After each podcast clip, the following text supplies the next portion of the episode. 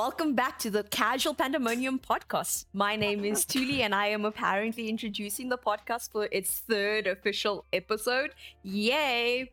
I have with me, as always, Tertius and Michael. Excuse my excitement. This is my I am back to varsity having to meet people voice. Um, yeah, if you knew me in first year, you'd probably hate me or love me, one of the two. yeah. Depends on if you're an extrovert or introvert. Listen, No, no, no. I'm sorry. Her choice of wording was terrible. I have to meet people as if it's a chore. Please. Oh, goodness I have something to add. Okay, Yeah, sure. she's the most extroverted person ever. She loves meeting That people. is half of a lie. I'm not the most extroverted person ever. Although I will say, I had a friend that I met in first year varsity, and um, you two think I'm extroverted now and like outgoing and stuff. In first year varsity, I think after a week, I got there and I was like, hold on, I'm studying a BA. Yes, guys, I'm studying a BA. Yeah, I'm gonna be unemployed for the rest of my life, but it's okay. Um, and I would be unemployed for the rest of my life if I didn't speak to people. You have to make people friends, like actual people friends, um, if you're studying a BA, because that is literally your career. Talking to people, analyzing people, whatever you do, you need people. And so I went around the whole of campus. Every time I locked eye, co- made eye contact with people for two seconds, I was like, "Hi, my name is Tuli," with this huge smile, a wave, and like a handshake. Because I don't know where you stand. This was pre-COVID times. Handshakes were cool back then. Social distancing. Um, yeah. And then today I get onto campus and literally this is little she's not a little girl, shame. And if ever she finds this podcast At university, these little girl. Um, no. It's a genius. No, no, no. She was a bit shorter than me, but a lovely person. Introvert posing as an extrovert. And she was just standing, waiting, didn't know where to order or anything. Mind you, we haven't been on campus for two whole years, and this restaurant had opened up at the beginning of the pandemic. So it had closed down, like no one really got to experience it. And I see her and I'm like, Are you ordering something? No. Ends up spending the rest of the day with her. Lovely person. That, that's just on being an extrovert. That's a weird way to kick off the episode. just tell us how you abduct people I don't on your abduct campus. people. I just get to know them in a very invasive manner. so, I, I don't know if you heard, there was like a hidden tone behind that whole like expose she just had. So she's saying, you know, if you're doing a BA, you got to make connections actual and people? whatever. So basically, we're not actually friends. We're purely for business. hmm Oh yeah, That's yeah. what I heard. Yeah, I- yeah. At least I I, know where I so, she stand, abducts which I appreciate. I Thank met you the for both that. of you in person. you know, Michael, prior to this year, I would have said that we were only business acquaintances, but I met you this year, so we can't make that argument anymore. That's pretty rough. oh damn! I knew for a long time before this year. That's pretty messed up, man. It's been like pre-COVID times, and no, I met Michael during Yo. COVID. I've known Tertius be- since before COVID. all right, Yeah. yeah. I still don't remember how we met. I just remember um, hearing a lot about the complaints in gymnastic class of you. Um, Because apparently somebody doesn't like it when the instructor tells them to go do a few more laps or whatever you were doing. suicides. There's a reason why they're called suicides. Suicide. There's a reason why Yeah, just called... casually committing suicide in the gym. That's I must say, suicide's definitely one of my least favorite exercises out there. so I remember, not because it's like the exercise is difficult or anything, I actually didn't think they were that bad. But it links to one of my good old traumatic memories of life. um, yeah. So I remember I was part of a, a hockey team back in high school, and they had this little strategy of if you lose, you deserve to be punished. So, in front of the enemy team, go and do suicides after losing the match. you obviously weren't tired enough because you didn't want to win. So, oh wow. yeah, I remember that. That was fun. Did they just force you to do it after every match? How, Yeah, no, how it was often literally did like you lose? walk up to the other side, go shake hands. Okay, line up and go do suicides. They're busy packing their bags. You need to go run now. How often did you lose? Is the question. Did it work? Very work? often for it to be a traumatic memory. No, no, no. So it wasn't. Don't get me wrong. we weren't The that great. So um, I do remember it vividly. but like it wasn't like we lost every game. I'd say it was like a 50-50 because we weren't that great, but like we weren't terrible, so we didn't do it every game. Although It I, I sounds do to remember me- there, Yeah. there there were definitely teams that were far worse than us. I'll never forget, uh, probably like grade eleven or something.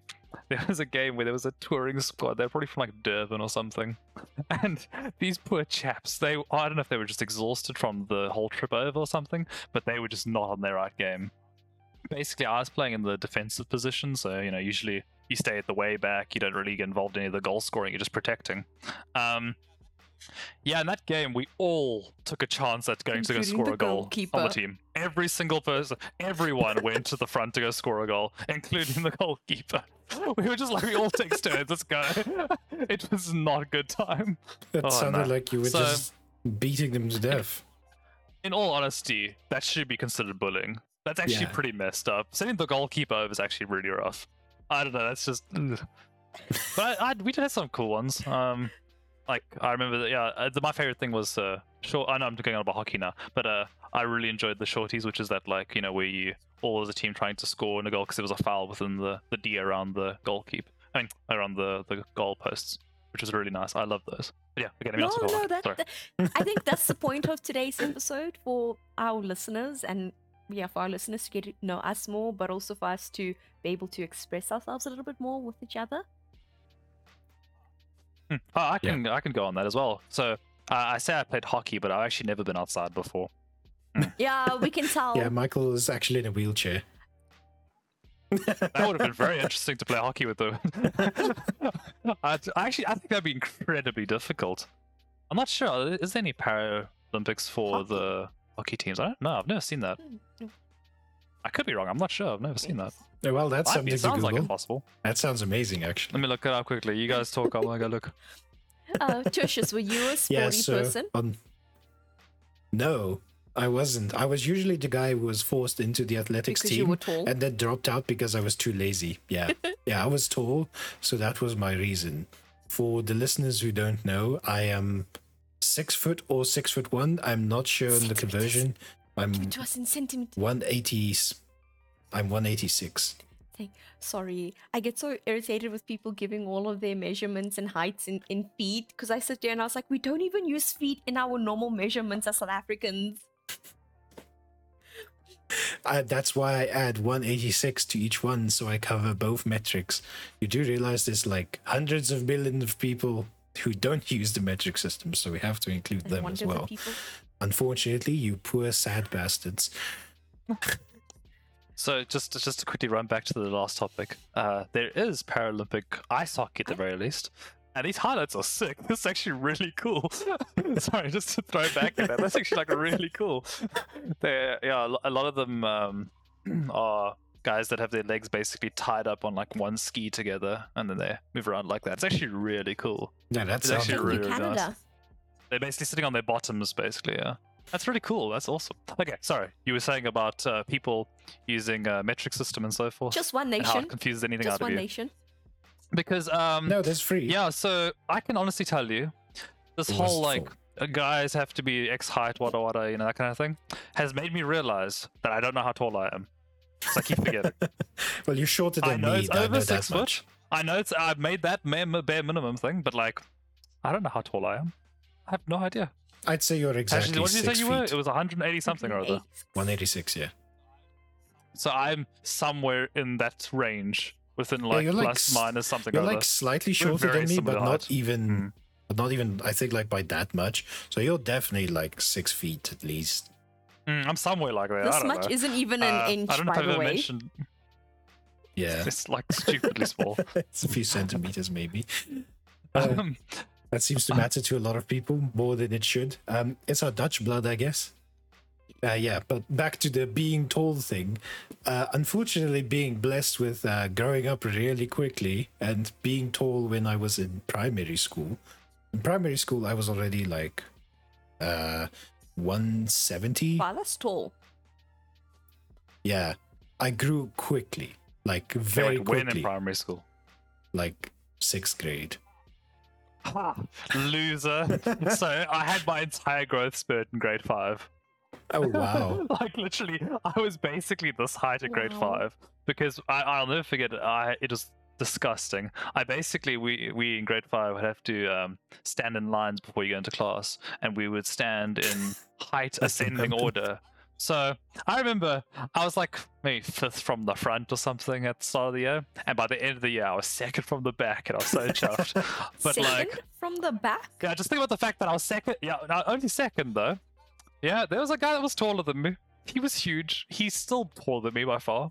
He's I feel ridiculously like big. you're living. Fifth Um, grade was your training arc.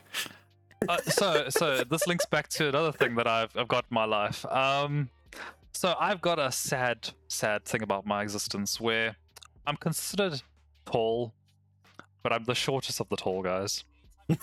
Anytime you're in a group of guys, I will be the short guy of that tall group. I will make it into the club, but I will definitely be at the bottom. Level one, Michael. Level two, So- Tertius. Look, I remember so I told this to someone before, and they were like, they Star Wars memed me. They were like, you can join the council, we'll not give you the title of Grandmaster or something. I can't remember how it goes. But yeah, I You're was like, the memes why am I this small, tall guy? But yeah, uh, Tilly, uh, how have you know, is actually incredibly tall. She um, is well known for punching you in the ankles. That's how tall she is. If anyone's ever seen the anime uh, Toradora, No, about that height difference is what you should expect. I am slightly above average height for the South African woman. Okay, which puts me at. Julie, until she- you she stand next to a scale, we can't prove what your height is. Therefore, you are a dwarf until further notice. Listen, you guys are barely a, a whole head taller than me. Like you're probably a head and a neck. I'm at your shoulders at minimum. Minimum. And she was saying like she's slightly above, and I was just thinking like, yeah, she's slightly above Tiger's knee. Mm-hmm. That's how tall she is. You know, there's this saying that says, "Short people are so mean because they're closer to hell." So keep going, guys. Keep going. I know where the both of you live. Continue. I can imagine she'd fell us like trees. She'd come with a little mini like axe or whatever. Me? Chop Chop our off her ankles and legs. we'll yeah, just chop our, chop us down to her height. have a fair fight. So, so you both seem to be forgetting that I do martial arts, hey? yeah, yeah, but, but like, that's for self-defense. so so she always tells me, oh, you know, her favorite weapon is the con. Okay, I think I actually all I have can one on standby here. so good thing I live in a different province. Um, I was gonna say, so her favorite weapon's the con, right? And all I can imagine is just her running around with the toothpick, you know, just like yee. The thing is, I have no idea what it is. it's a very long stick. So literally, it's a Hmm. glorified broomstick. So toothpick. Mhm. Oh, okay. Well, no, not this toothpick. um, it would probably stand at about Tertius's height in compa- comparison to me. So if Tertius had to stand up straight instead of slouching like he normally does, that's the curse of being tall. You always slouch. Um, I have to. of. No, you don't To have to. doorways. Be proud of your height, okay? Um, so it's about it's about two meters, to, give or take, um, long. And so then you hold it and you learn how to fight with this weapon. It's one of the many weapons that I am training to be a master in. Um, let me stop making a fist. yeah, it's a really fun martial arts that I do, guys. Okay, I'll keep that in mind and keep any stick away from you when I see you again. Have you ever done any martial arts, Tertius? No. I told you I'm a lazy bastard. I, I remember when I when I was in like flipping pre-primary, me and my buddy Lance we used to do karate together, and like I remember eh, when you're in pre-primary, one of the things they'll ask you is like, "What do you be? Want to be when you grow up?" And I, I remember back then, almost half of the people that were in that class we all did karate together, so a lot of them were going to be karate masters. I'm sure of it.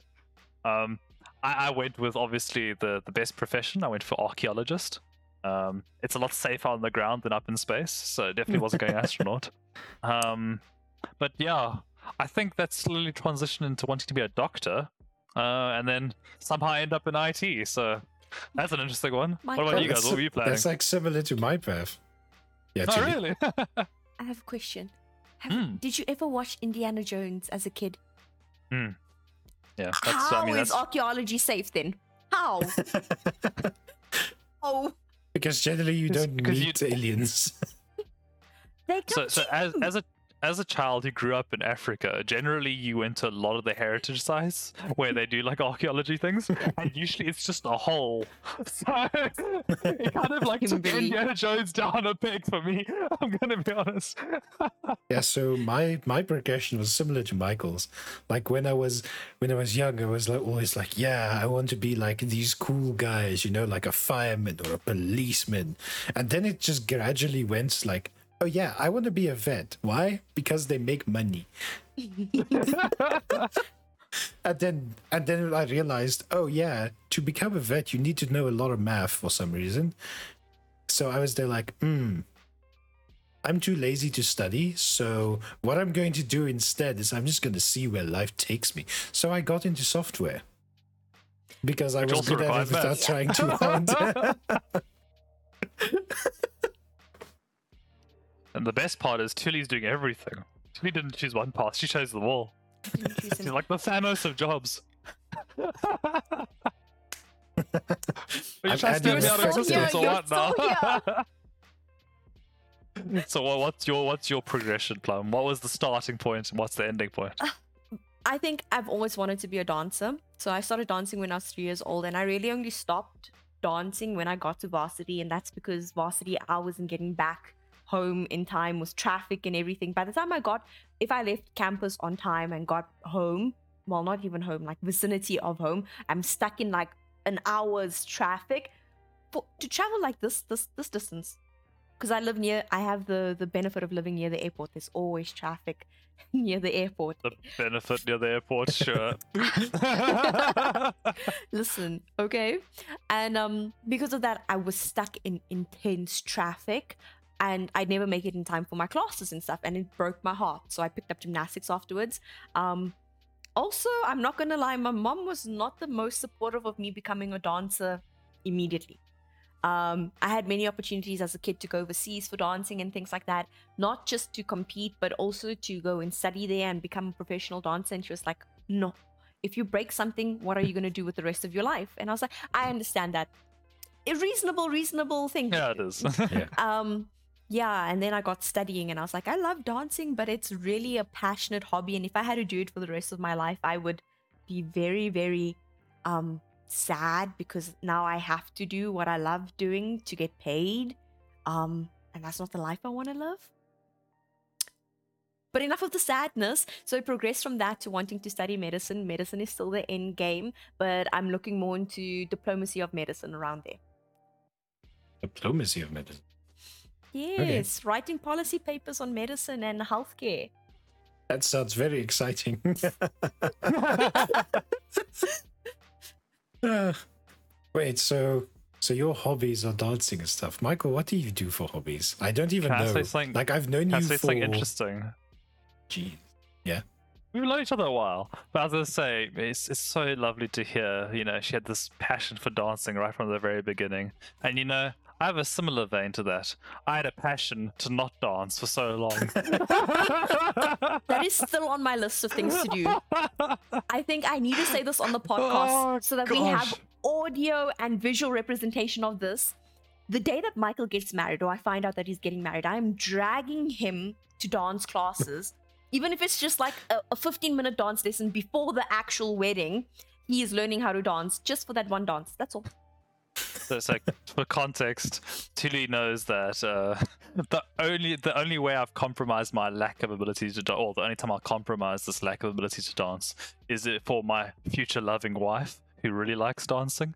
I will dance for her, but uh, until then, I will procrastinate it like it's nobody's business. Um, and uh, bonus points if I don't have to do it at all. Hey, let's go. No, he Yeah. has to do it. He has to do it. Just once. I mean, what if she just doesn't like dancing? Then it's I need it like, on oh video. wow, I need it on video. That's all. look at my cat. But I don't like doing? dancing. What do you mean? Your girlfriend would be very disappointed to watch this episode. I think she's really disappointed by that. She just give it up though. She's already accepted it. Yes. Uh, so for reference, Tertius has both a girlfriend and apparently a boyfriend. Um, the boyfriend is in our podcast right now. His name is He's Michael. secretly a dude. Yeah, Michael's my secret boyfriend. Yeah. that's Well, it's my not a big girlfriend secret knows now, about. is it? No, is it? Yeah.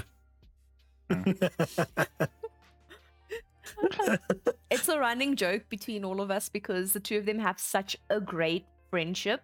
And um, there's this meme that goes that your best friend should always make you your family and friends second guess your sexuality, which they do. Although Michael doesn't believe in best friends. Mm-mm. No, he, Best he's just are- holding on to me because I'm good tech support. That's really it. Oh, you know, I won't deny that though. Hot damn, yo, this man can fix anything. I'm pretty sure that's Your the reason why I haven't fuck been no. kicked out yet. It's just because I fix everything.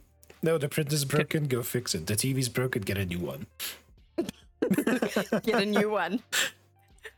oh my gosh, I told you about my problem with my TV, right? Mm-mm. No. Uh, the fact that it's like way above your head. Uh huh. Yeah. Oh. Yeah, if I want to look at my TV, I have to like tilt this thing, sit back, and be like, oh, okay, now I can kind of see it. Hey, TV.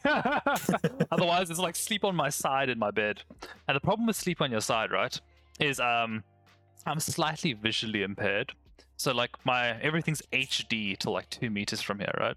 So um, you know, I can still see everything. I've got like enough vision to be able to drive and so forth. But like reading things very far away, like subtitles on a TV, is quite difficult for me. So I kind of want to like watch TV with with my glasses on, and then imagine if you have your glasses on, right? And they have this little strip that goes behind your ear here, and you're busy lying on with your head like this, pressing them into the side of your cranium, denting your own head from hours of watching TV. Um, yeah. So the fact that my bed faces that direction and my TV is this way, slightly problematic. But there's literally nowhere else I can put it because I got a you- cabinet that side, I got flipping bookcases this side. There's literally nowhere else to put it.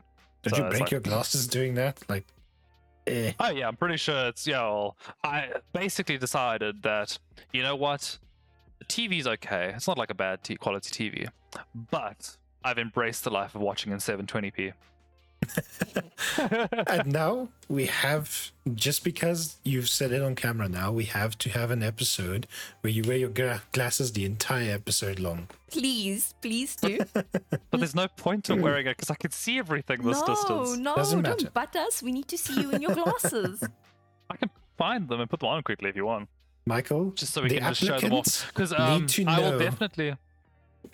I was gonna say, I love how the cat's always available just for the show. Um, so one thing, the, these glasses, you're to probably get one of the last views of them because I'm sorry, I hate these glasses. They're lovely. They got a really cool design to them. The problem is, is they flipping slide off my face the whole time. So, I, I, like, I was go- I was leaving to go um, house this last weekend, right? I have my glasses on my face because I'm about to go drive, and I'm just like, oh, you know, let's just put the glasses on. I'll go pack and everything. I'm getting ready to go to the car, and then my my golden retriever starts flying out the house. He's like, "It's time to go! Yes, hype! Let's do this!" So he starts blitzing it, and uh, my my boy Teddy, he's built like a tank. So I'm trying to stop him from going through the gate now. I'm like, "Hey, no, this dog's down the road. Chill out, boy."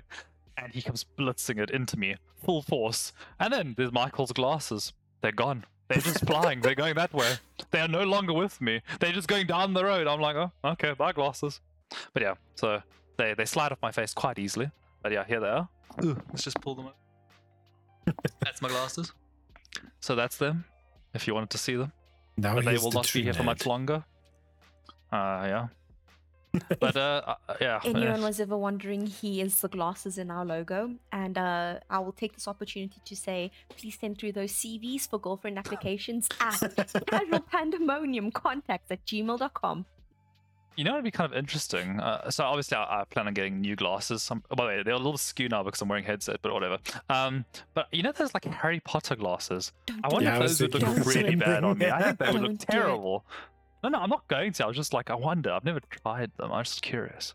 My now we one need friend it. in high school, No, we don't. you Yes. guys have actually met Here him. it is. Nishi, um, Matthew. Hmm. He had the Harry Potter glasses um, throughout his high school, and he actually pulled them off quite well. You would not pull them off. Thank you. I'm glad you're honest with me at least, because I don't think I would either. Although I can say one of the best inventions ever was prescription sunglasses. Oh, I love them. They're so nice. I have this lovely pair of like these aviator looking glasses, and they're just like everything's so beautiful when you're outside. It's just so nice. I think I think with my eyesight, the only time I really notice it is obviously reading things far away. And then when you're outside, you can actually make out all the individual leaves on a tree. uh, Usually, when I look at a tree, it's just kind of like a massive, beautiful green. just one blob. You know what I've always noticed is whenever like people who wear glasses like Michael start talking about how bad it is to wear glasses, like it, it was just unanimously everyone in like a 30 kilometer radius around him will suddenly start talking about the same things. Like yeah it sucks because now it's getting foggy and everything and like I have to keep putting no, no, no, okay. You, it you, becomes a fan club you people with perfect vision, okay? You do not know the struggle of COVID that you aren't aware of, okay? I'm sorry. Going to the shops with the mask on is hell, okay? Because I am a hot breathed person, okay? I will have Like my mask everyone. on, and no, no, it's just like it feels like it's excessive. Okay, because I'll be wearing my glasses, and this mask just shovels the air upwards, and now it's just like, why do I even wear them? I mean, you can see less things now. It's I worse stopped than if I wearing had my none. glasses during COVID. I just stitched them. Oh, I never see you with a glass. I actually forget that you wear them sometimes. I just don't. I don't have bad eyesight, so I almost never need to wear them. Um, and then I just stop. Masks are horrible with glasses, and no one will be seeing me with my glasses on this podcast. So yay! So she says Next- she next doesn't episode. need them, but then she has glasses, so she obviously does need them. That's just like so bizarre. It You have confirmed now that you've called yourself Hot Breath that you are indeed the mouth breather of the podcast. So please keep the mic away from your mouth. I mean, I, w- I would go and usually go and like breathe heavily into my microphone just to prove a point now, but for the sake of not traumatizing anyone, I'll avoid that. Because yo, I don't know that that noise of the good old PlayStation 3 like open mic Call of Duty has still affected me to this day. I don't know about you guys, but like I remember I, it's been a long time since I've had a console and played a multiplayer online, but it was both wonderful and traumatic having open mics all the time. Yeah. Because I like I you, you meet some cool people and you can actually chat and talk some nonsense with people, but by that same token, you're probably that annoying kid telling everyone what to do. Oh yeah, for sure. I'm, I'm pretty sure people must have hated me because I talk a lot. Yo, I remember Battlefield 2. Remember the like not the new is there even a new Battlefield 2? no, there's another one. So okay, Battlefield 1. Battlefield 2, just because it's now the only one. I used to be that guy who was shouting at everyone to do things. For some reason, I always picked the commander role because nobody else would take it. I don't know Um, why. Yeah, 'Cause as soon as they see his name join the game, they just immediately like, the commander has arrived. We are ready. Lead us, sir. This is your daily life, so you can continue it here too, with clothes on. Yeah, no. So that's that's one thing that I have that I think a lot of introverts don't have. Uh, so when when there's like a leadership role generally open, I tend to take it when I know people around me don't want it. Except if Michael's around, because he's generally a better leader, and I tend to force him into the role instead. yeah, the, the problem for me is that it's not like I ever particularly want a role. It's just that I volunteer for all of them. So I just end up involved. I don't know. I suppose at the very least it, it lets you experience things, which is nice. Especially considering I've never been outside before, it's nice to do things. Yeah, I think I learned. I- I think I learned to do that in like um, when I was working, ironically, at a hardware store. And before anyone asks, no, I wasn't at a tech hardware store or anything. I was like a hammers and drills hardware store. Yeah, I know. The I guy still remember was the stories while you were working there. You were just like raging at these people, asking them stupid questions. it's the one job that gave me the most amount of respect I can ever have for anybody. I have more respect for retail workers than I do for rocket scientists at this point. Hey, because the amount of me. shit retail workers have to go through every single day is just insane. And I only had to work one day a week, and I was hating every second of it. it was only Yo, you know Saturdays because full time studying isn't uh, easy. You know, it's a part-time job that uh, Keegan used to do that I could never do. You know those guys who used to like stand in the center aisles of malls and stuff, and they used to try and like gift you perfume and try to get you to buy stuff. Those kinds of sellers. Oh my god, I want to die. I would never be able to do it because it's literally just the most ignored person ever. Oh. yeah, 'Cause you'd I- like walk through I, the I'm gonna be malls honest, I don't entertain it usually because I'm just never in the mood. I'm just like, I'm just here for one thing. Let me escape. I don't want more time in the shops, please. Let yeah, me you, run you kind of treat them like they're on drugs or something. It's just like, don't make eye contact, don't make eye contact. Just ignore them, pretend they're not there, and they won't come to you. This is the difference between the two of us. And I think I get this from my mom. She would have dragged me over there. We would have had a whole conversation about the product that's being sold or anything. And then um free stuff. I like free things. Um would have taken two. One for my brother at home, other brother also. It's like, yeah, just give me. You get paid for giving out this. Yeah, give me as many as you're allowed to give me. Bye. Yeah, I tend to only No. do that with like the flyers along the road because there's people like standing like at the at the traffic lights. They'll be like handing out, and I'll see. Okay, nobody's taking it. Just take down my window. Thank you. Throw it on the ground. Never look at it. But at least that person gave out another pamphlet. Yeah, I think they have to give out a certain amount as well per day or whatever. So at least you're helping them get rid of their quota. Thankfully, Yeah. thankfully. Oh no. Um, I don't do that. you just said pamphlets and you gave me a, bit of PTSD. So remember the um, good old Rage event we used to go to? It's like a gaming convention in South Africa. And um, I remember when we were in high school, it was the coolest event ever. You'd go there, you'd get your little lucky bag, and you'd get like stickers and like little patches and things. And it'd be like, oh, I even got a keychain. This is so cool. All dirty garbage. Yeah, oh, I'm loving it. stuff. Yeah. And then, like, eh, over the years, it was just more pamphlets. You never got anything else. It was just pamphlets.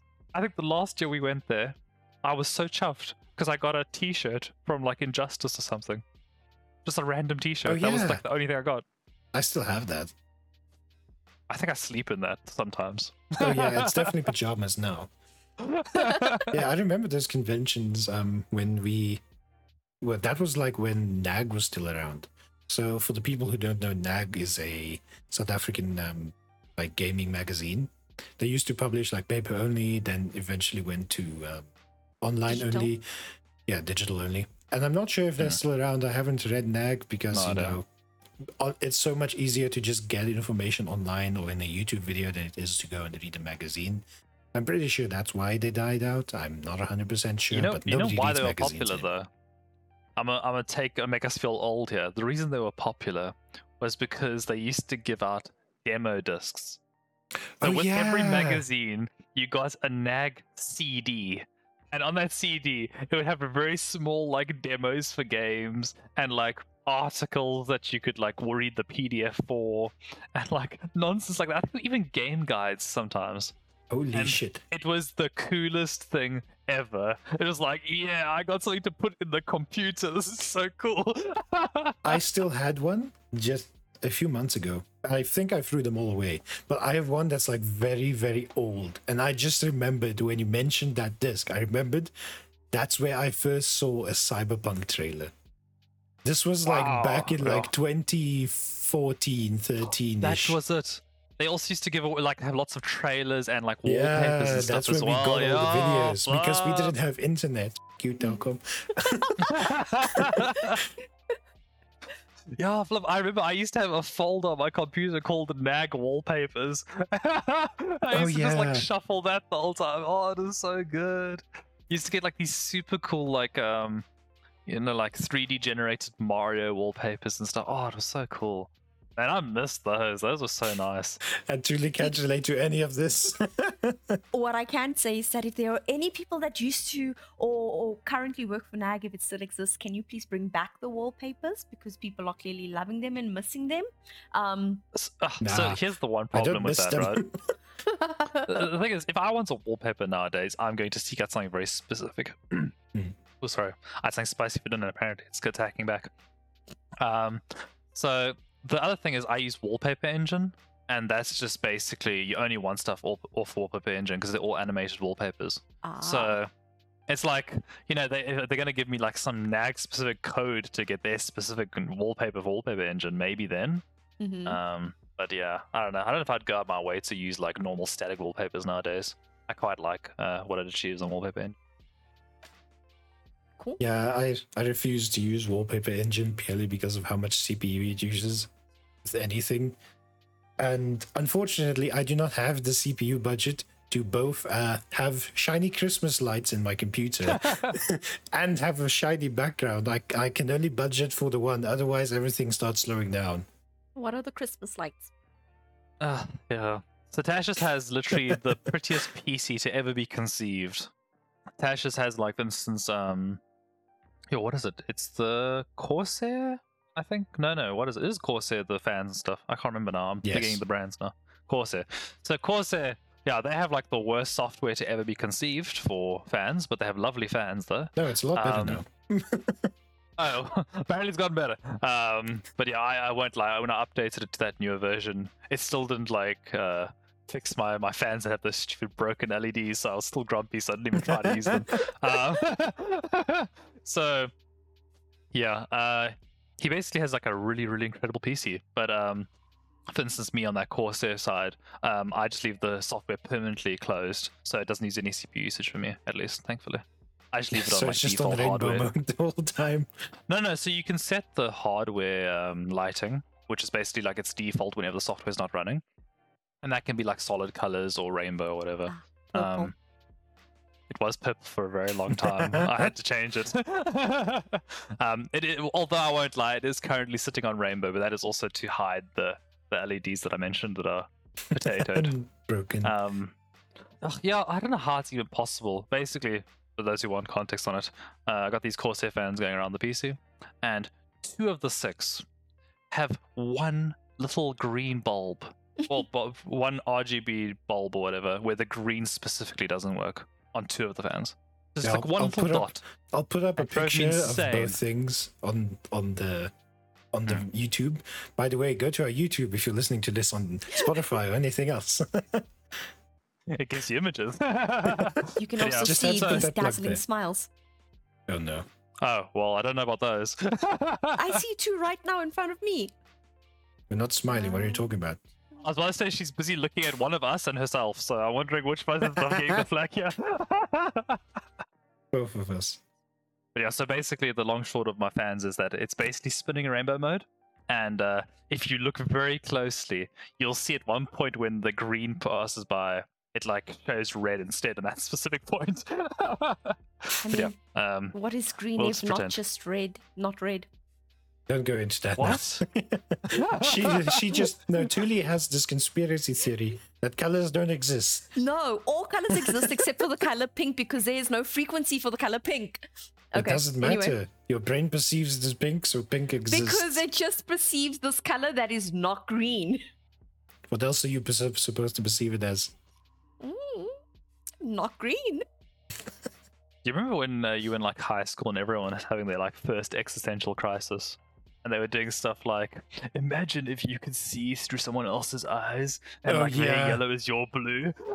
Yeah, and then everyone's stuff? like, "Whoa, bah. mind blown, bro." oh gosh. Yeah. Yo, I remember- um, I remember that that one time. It's also where people started realizing that, um, you know, like when you think you hear your voice in your head, Mm-hmm. unless you're like deaf or something, then you like think in sign language, which is still something that like baffles me because I can't think, I can't think how you think in sign language because I haven't experienced it. But then some people don't ex- realize for us- that the voice you hear in your head when you're thinking, right? Hmm. Like is normal. Some people is like, oh yeah, I hear voices in my head. It's not normal. It's like you can think. Yeah, hearing Did you one seriously voice just is think fine. you're the only person who can think?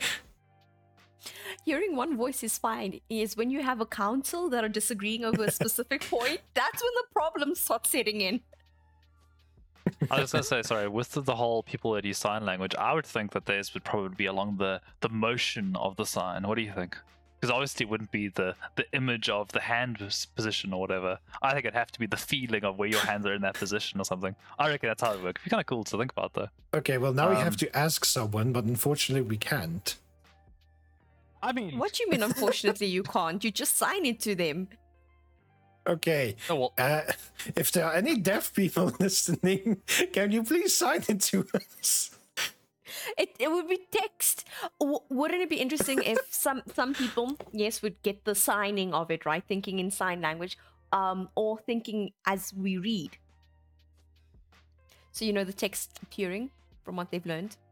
That would be interesting. You just have subtitles twenty four seven in your heads. That would gi- give me a headache personally, just because I don't like reading that much. But yeah, Oh, sorry. I was just gonna go on a completely different angle because my brain was thinking now back on sign language.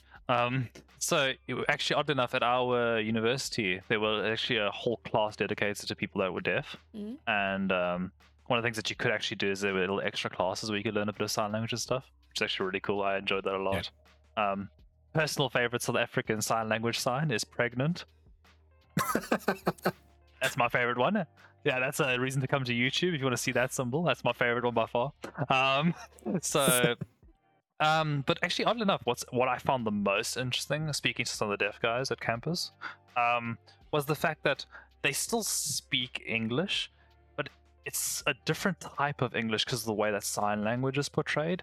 So oddly enough, sometimes they will write something on WhatsApp or on like a text or whatever, on email, things like that, where it would be completely different to the way that you would normally say something. And it's just it's so interesting to think that they're speaking the same language, but because of just the way that they go about wording things, it comes out a bit differently. It's really cool. I like it Yeah. a lot. I think English sign language is uh, English is very very weird. I say as an English teacher, but I think sign language is super super cool. I Hmm. always take digs at English the language, and then I will I will justify it as like I say as an English teacher. Um, but yeah, I think sign language is such a cool language in general. I know that so many people have this misconception that it is um, a universal language, and as much as American Sign Language would love you to believe that it is, it's not. And how do we know this as South Africans? Do you remember Nelson Mandela's funeral? Oh no. yeah, give us give us some context on that for everyone who doesn't know. Okay. so basically, it, um, Nelson Mandela is our late. Okay, one people know who Nelson. Mandela is. I We, we we want to know I mean, about the incident. don't know who Gandhi is, okay? Anyway, um, at his funeral, of course, as everyone speaks in South Africa, trying to be as inclusive as possible, they had in the little corner here the box of the the all black wearing sign language people that would sign to everyone. Um, and then we have the South African person come up who stays there through I think five or six speeches. And it's only towards that last one do they realize that it's this one person that's just constantly signing all the time. This person signed for English, signed for Spanish, signed for a few other languages. When they realized, they're like, oh, hang on. Or, eh, He's not actually signing the correct signs for this, what's going on here. And they pulled him off. This person didn't know anything about sign language at all. They knew Jack. They just happened to get their way there and started signing. It was like one of the hugest embarrassments that our country had experienced post apartheid times. and Yeah, there are I, a I lot. remember the, his his favorite word was circle. he did circle a lot. Circle, circle, yes. E. Okay. I mean, can you just Oh, fuck. imagine? Like, not only I, I can understand the, the misperception to people, you know, thinking that sign language is a universal language, but where would he have found the time to be able to translate all of these different languages into sign language? Because he would have had to learn those languages as well. Hmm. No, but why did nobody check up on it? why did nobody That's check incredibly talented. Oh, South It's like okay, he he claims he can do it. Uh, go and go and represent the entire country. It's fine.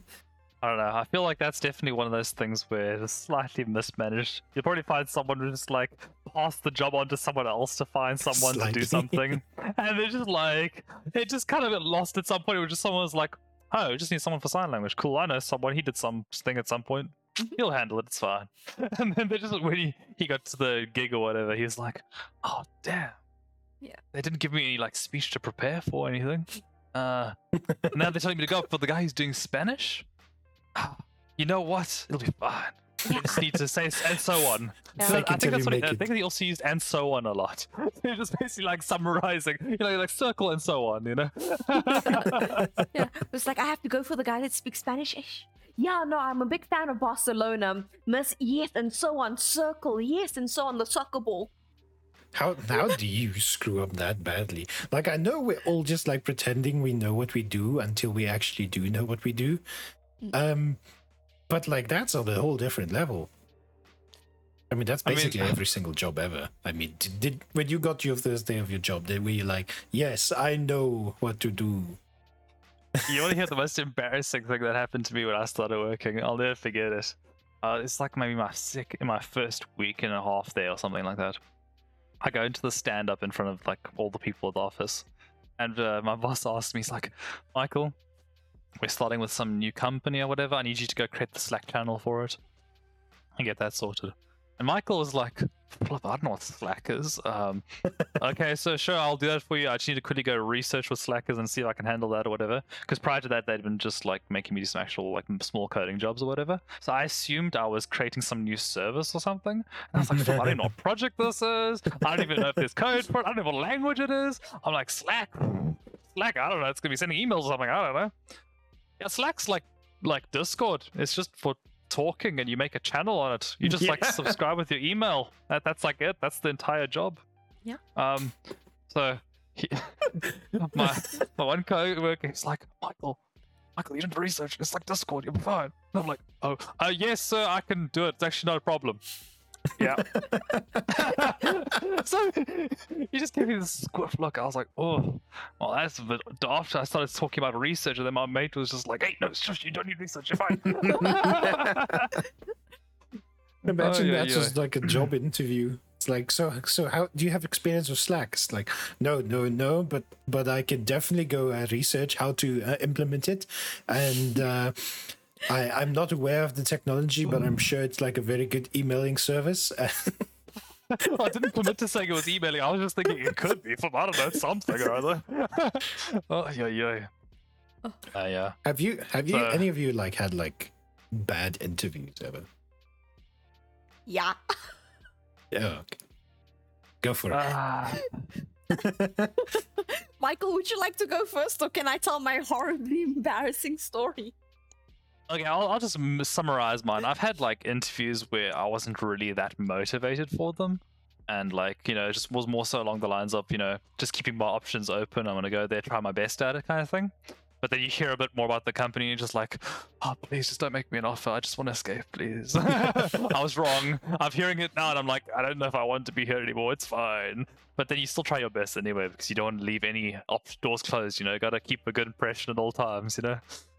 but yeah, okay. What were you gonna say? I've never had a particularly bad specific one for me. Um, so a particularly bad one um, that that always comes to mind when I think of interviews and how the world is really funny. You know, everything comes full circle and then some. is um ironically for the current job that I have. So I'm an English teacher and I can't talk too much about what I currently do, legal stuff and everything. Um, but when I applied for this position last year, I got in off of everything because I have teaching experience. I've worked as a tutor for many years and I'm really good at my job, so I have really good references.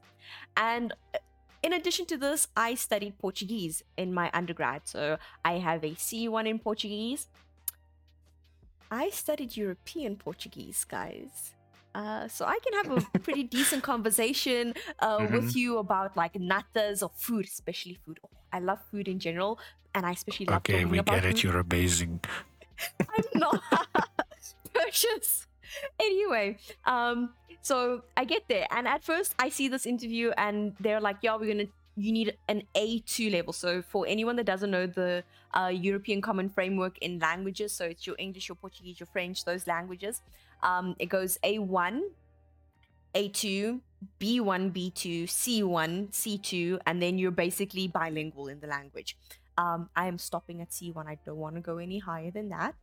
And I'm like, yeah, I have my C1 in this thing. This is gonna be an easy interview. Get there, and I'm like, um, see that they they want like you to talk, and I was like, okay, I'm stressed, but I'm here. I'm making notes and everything. I'm prepping for this interview. What you could possibly ask me on? What am I doing? Why do I want to work here? All of these big, big, you know, normal interview questions that I would have gotten at my previous job or other places like that. It is literally a copy paste A2 interview um, question that you need to be able to answer to get your A2 level. But it is in Brazilian Portuguese. Which makes sense because I'm teaching. Latin students. Um, so students Ah, from yeah. Latin America. For reference, European um, Portuguese has very definitive sounds in it. And don't get me wrong, Brazilian Portuguese is a beautiful language, but there's a reason why they have gone all separatist movement on the rest of the world and um, identified as being their own Portuguese. It's because of this musical Julie, you're going that- on a tangent. I'm sorry, I'm sorry, I'm sorry. What's wrong with the tangent? It's fine. I'm very invested. Let's go. I'm still waiting for the interview to happen. this is the issue here in the interview is I didn't understand a word that this lady had to ask me. She asked me this one question about like what do I like doing on the weekends, and the only word I heard from that sentence was um semana pasada at the no um uh, last weekend. What did you do at the end of the week? And I was like, okay, cool. Um, this they, I heard weekend, so I start listing off. Friday's technically a weekend. Saturday, Sunday. Friday's not really a weekend. We get to the next question, and oh I'm like, no. Wait, you asked me what do I do on the weekend as in hobbies? That's what you asked. I failed that interview, guys. I failed it like a boss. Like I kid you not. It it was mortifying. I sat there and I was like, I am never gonna do another Portuguese interview in my life. Um, I did one shortly afterwards and I got the job. of course. Just gotta make sure you throw in that flex just to make sure no one starts questioning you. Oddly enough, you've just reminded me of uh, something about interviews that was quite funny though for me. Um, I ended up getting the job for this one though. Mhm. They all they offered me a, their job position after this interview. But I, when I did that interview, I was like, "Fluff, that was such a dumb thing to say. Why did you say that? They're gonna question if they want to offer you anything." But they ended up offering me anyway. Um, but what happened in this interview was, uh, for every flipping IT job, they basically want to ask you math stuff just because they feel like it sometimes. So they're asking me like questions about like dates and stuff and calculating some like differences and things like that. And it was like a lot of maths questions, whatever. And during one of them, I was just trying to figure out what the the linking up was for a pattern or something or other. And I was saying, "Yo, this is a bit of a, a tricky question right here, uh, kind of like a trick question or whatever." And I'm just making sure that I'm canceling out all these different possibilities or whatever, because you know you just talk out your thinking process, or else you you immediately fail the interview because you have to show that you're thinking things through. Um, and then when I said that tricky question, he took that as, "Oh, you want a trick question instead?" And I was like, and I'm like, I mean, yeah, sure. If you want to give me a trick question, I'll be fine. I can handle it. Yeah. Um.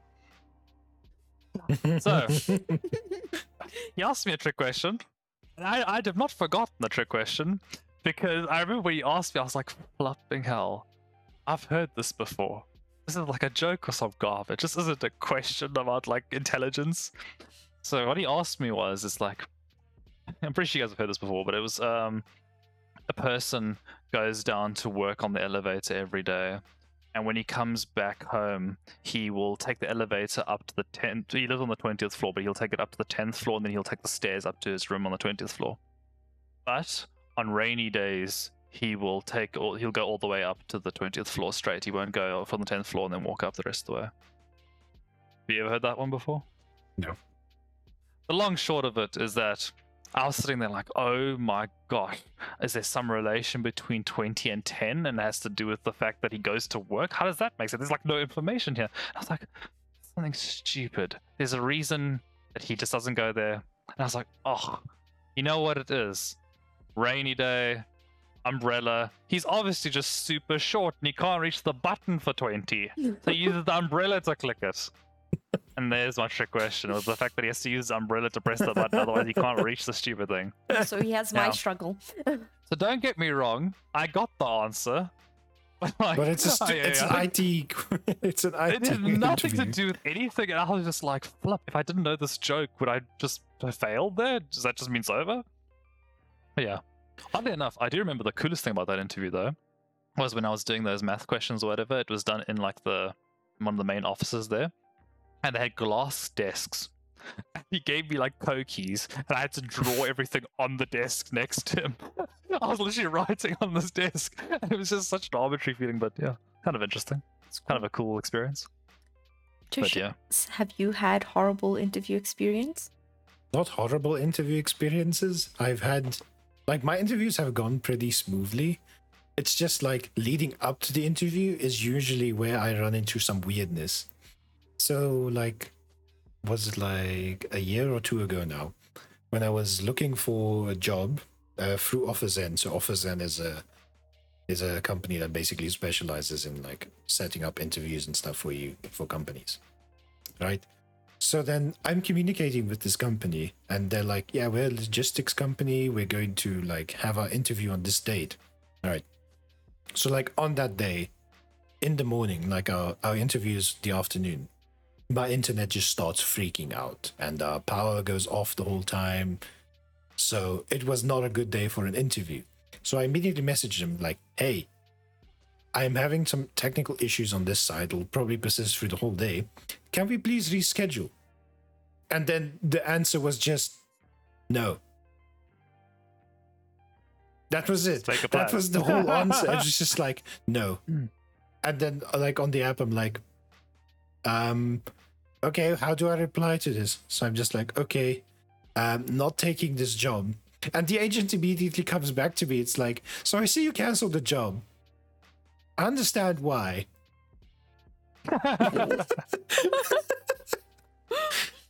But um, you obviously My most- didn't want yeah. enough.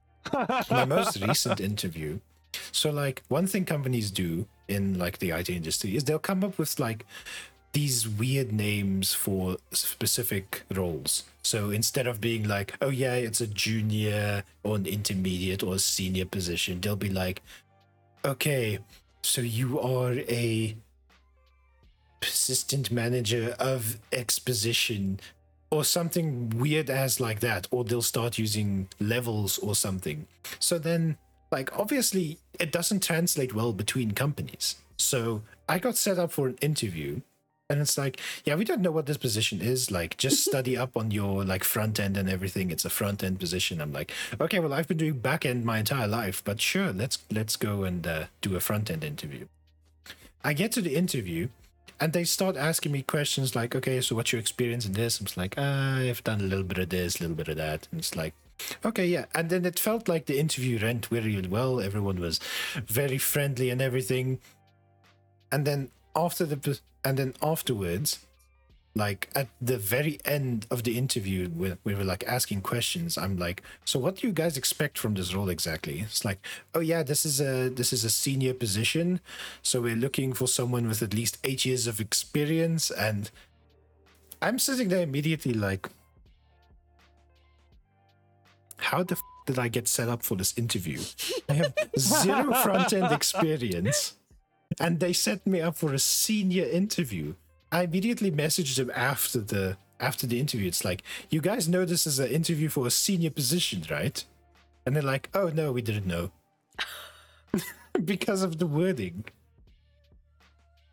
And like my yeah, like my men my quote unquote mentor for the interview, I I send him like, okay, yeah, so just a clarification, this specific role of this company, it's a senior position. And he's just like, oh lol. He's obviously very worried. oh yeah, yeah. My my favorite things to ever look at is you'll see these like horror story like uh, job requirements. It'll be like, yeah, we're looking for like a junior position, but you need to have at least like 23 years experience, and you need to have been like working prior in a different part of the industry for another 10. Yeah. Yeah. My, my favorite was one I saw on Reddit at one point, where it was like just this guy posting of about a job interview and being like, okay, so we require uh, eight years experience, and I think it was Swift at the time. And it's I like, have only been out for like two years that time. yeah, it's like, oh, okay, cool.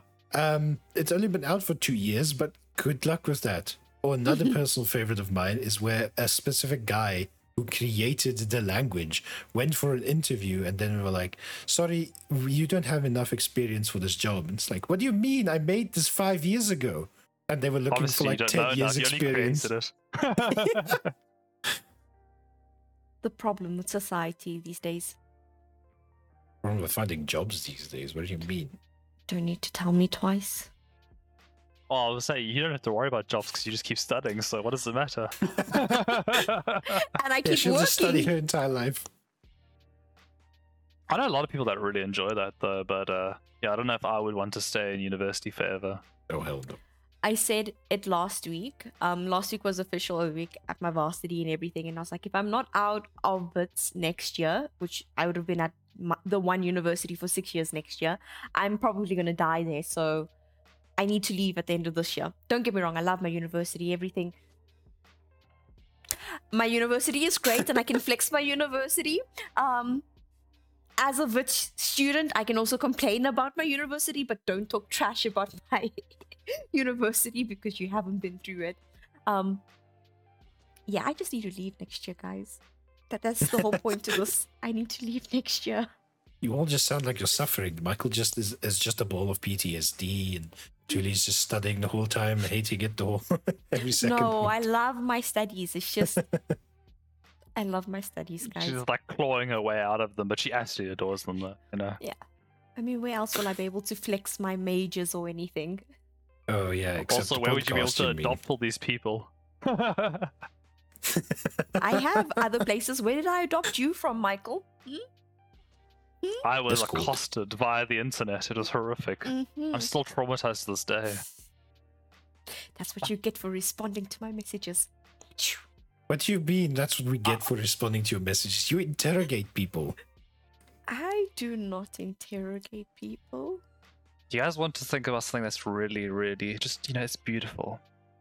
This friendship group here, this, this three people right here, were created by Among Us. That is Now, interesting. Tuli was joined because of Among Us. Yeah, yeah, yeah. But like the trio, the fact that there's three of us is because of Among Us. Oh, Right, yeah. Everything's from Among Us. Yeah, Yo, we I used to missed watch that a lot of being popular. Disguised I'm the only one out there. Oh. Everyone else hates that game, and I'm like, I missed so much. We It's don't just so hate it, fun. we're just I tired still of it. play it.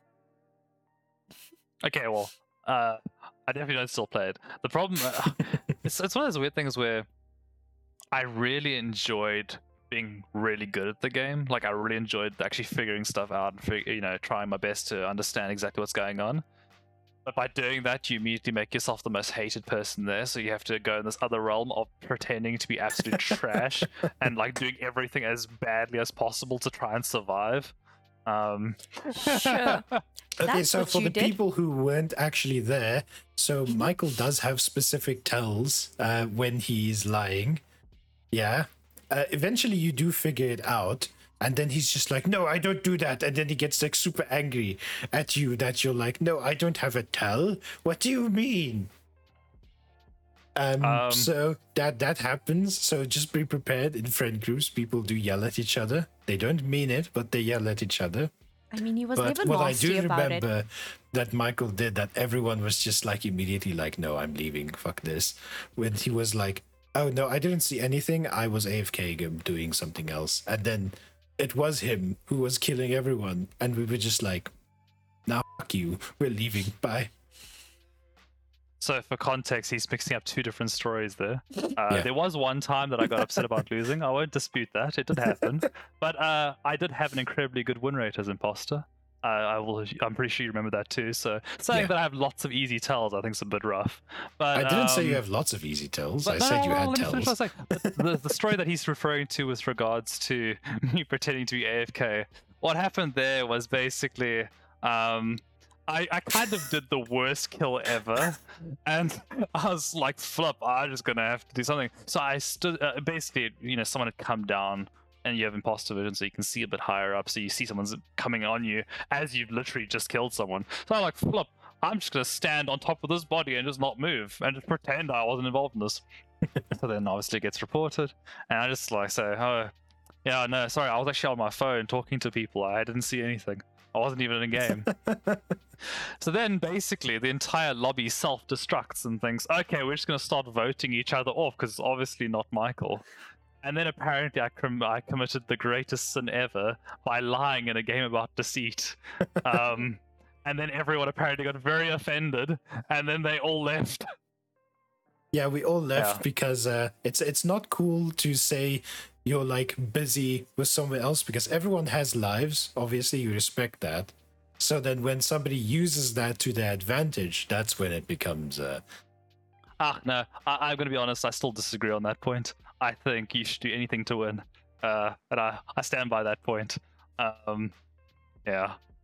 No, man, like, seriously. Uh, you think about like any time you watched on YouTube, they went and did AFK strats and stuff like that. It wasn't like I invented it even. It was definitely something that, that was done previously even.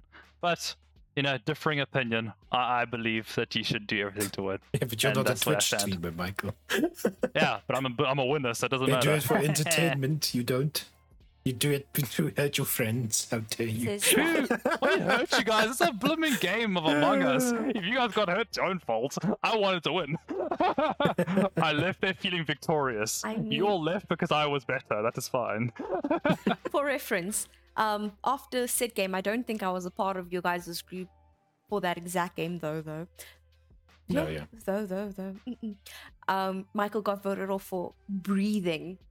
After that, yeah, that was Yeah, hilarious. so so uh, they they say they all left, but then they were back the next day and we were playing again, so it didn't offend anyone actually that No, we badly. We're left that obviously night. exaggerating it. Yeah, yeah, just Yeah. like the next day, it was fine. It just Um, is like, okay, we're but done the- it, it incurred the wrath of everyone, and I was basically just continually voted out basically every game for existing. Um, uh, so I basically had to employ the strategy of killing myself and trying to frame myself constantly to stop people from voting me off. Yep. Um, Still didn't Yeah. work though. We still voted it him didn't off help every much, time. but it, it made me recover some respect that I wasn't killed every game. Uh, so Uh, yeah. No, but but Among Us has a real way of uh, getting divides into your friends, especially your really salty friends.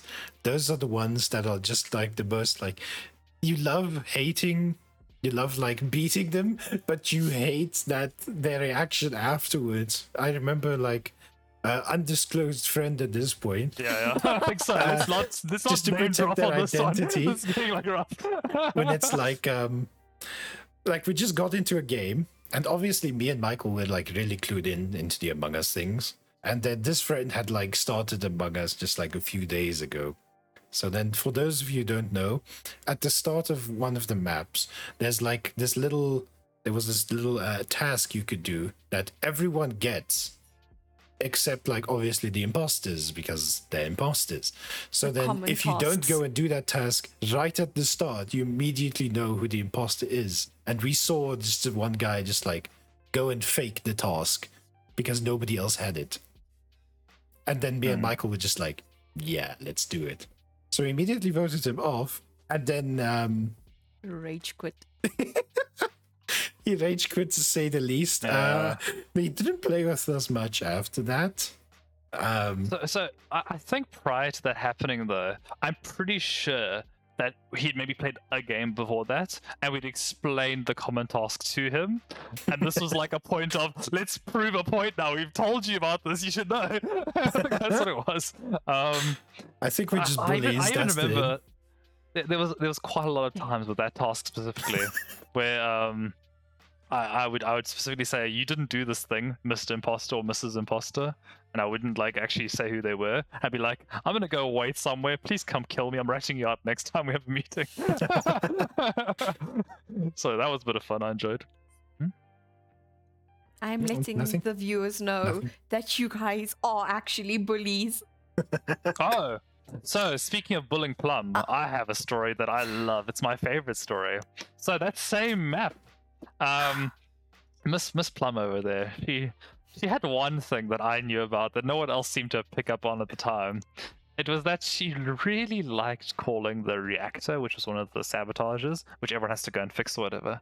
and she'd always go to the left one right after it'd been finished, and she would kill someone, like as they were leaving after fixing it. Yeah, and then she would that. just like. so, I remember whenever like it would be called really early in the game, I would just go and like stand there, like just before the left area, so they couldn't escape. So obviously they've killed someone over there, waiting with a dead body, and I was like over the hole that they can escape in, and I was standing there, and then like I've got my little bubble of vision. and Then just you see little Tuli just like edging into my vision, just staying there looking at me. then she like walks back, then she looks back in. And I'm just like, and we edge together. We just look at the body, and I'm like, hmm. And I leave. the problem with that is is that that game i don't know what was up with um among us is randomized i got an imposter like four or five times in a row. And i had done it the first two times and i got away with it. And i was happy. And i did it the third time because i was like okay cool. Uh what's the chances of someone noticing that i'm imposter again and like doing this again? Michael goes and stands right there and he had witnessed it that time. And um i was like well this is bad. And we did the whole aging thing back and forth. And i got voted out that round which is fine and everything. Um i was very upset but it was okay. Then i forgot that michael was a part of our other server. Well one of my other servers that i play among us with regularly. And um I did the same thing because Michael Michael was the only person that knew this tell sign, even from the other other server that we're all a part of together. And um, he goes and he stands there, and I was like, "Ah, oh, Michael, I forgot that I invited you to play with us. Why are you here? Why are you like Can I this?" just say, so you, I remember catching you multiple times doing the same thing. It was thing. like And I'm four just gonna be honest with you, it was a lot. It was a incredible amount of times. And I'd like to say, I'm proud of myself. During that entire thing, I never ratted on you to anyone. I never told anyone this nonsense you were doing. well, that she was leaving us. you killing people. Yeah. Yeah, no Another. shame. But uh, yeah, it was definitely whenever people were new to the game, one of my favorite things would be to like catch them out doing something, and I'm just like, oh, I saw no. I remember there was a friend of mine. She joined us for the very first game, and she literally like stood next to me and killed someone, and then she like started like panicking. She was running around this thing in a circle. I like, I just looked at it, and I was like, uh, I guess I'll report it then. Hi, yeah, um. I was with this person. We walked in on this thing together, having both been standing there watching her kill it in front of me. And I'm just like, yeah, I know we walked in on this. Yep. I never Uh, got such courtesy. Jeepers, I wonder who could it have been.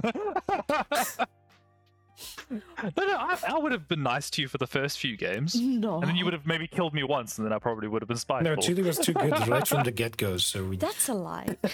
you guys were just bullies to me from the get go. The only time that you were ever nice to me, Michael, was with the with the vent killing. Um, that was m- many many moons afterwards, though.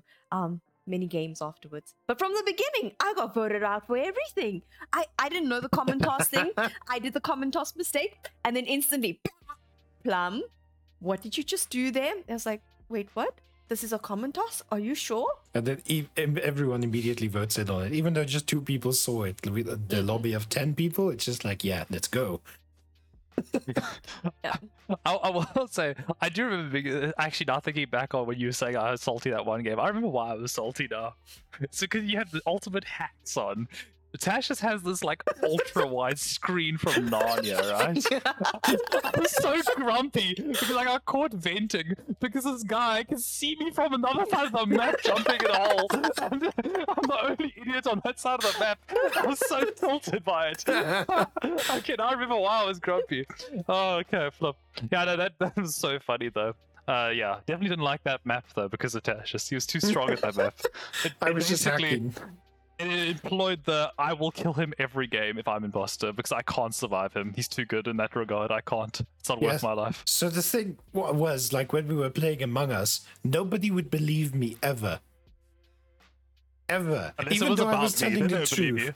Even though I was telling the truth almost 90% of the time and only using the 10% like when I was the imposter, nobody would ever believe me.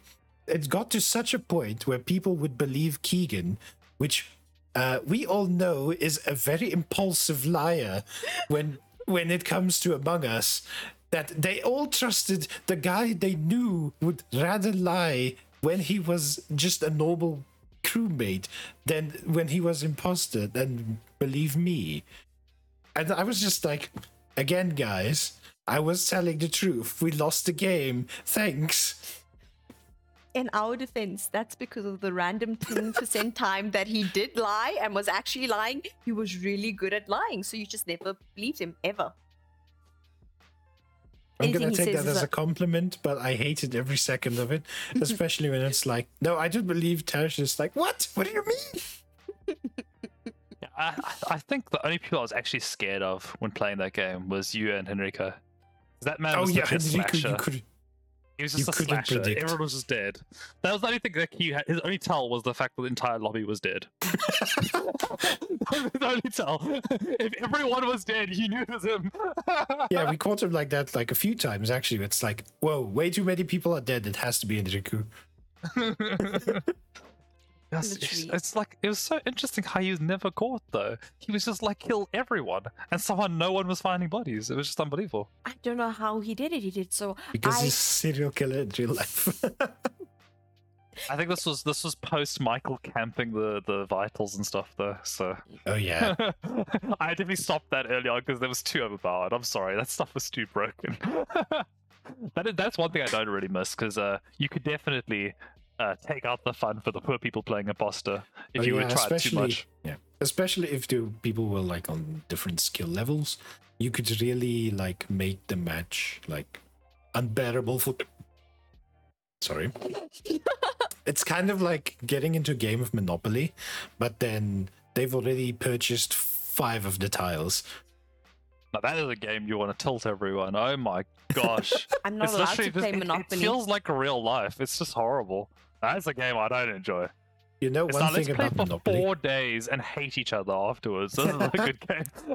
I have never finished a game of Monopoly in my life. It's interesting. oh, I have. I finished many a games. I've lost uh, like distant family because of that game. I'm sure of it. That game is banned between me and um me, my older brother, and my older cousins. Um, I have a pretty big family, and one of the reasons for that is because bankers, uh, playing as a banker and an actual player is was never allowed.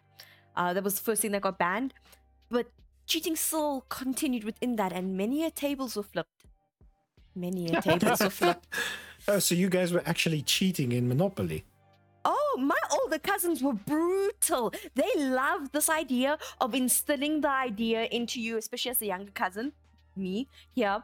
Um, you need to learn to accept losses in life from the early on. So if you were doing better than them in anything, like i in real life or anything, they took it out on you in games.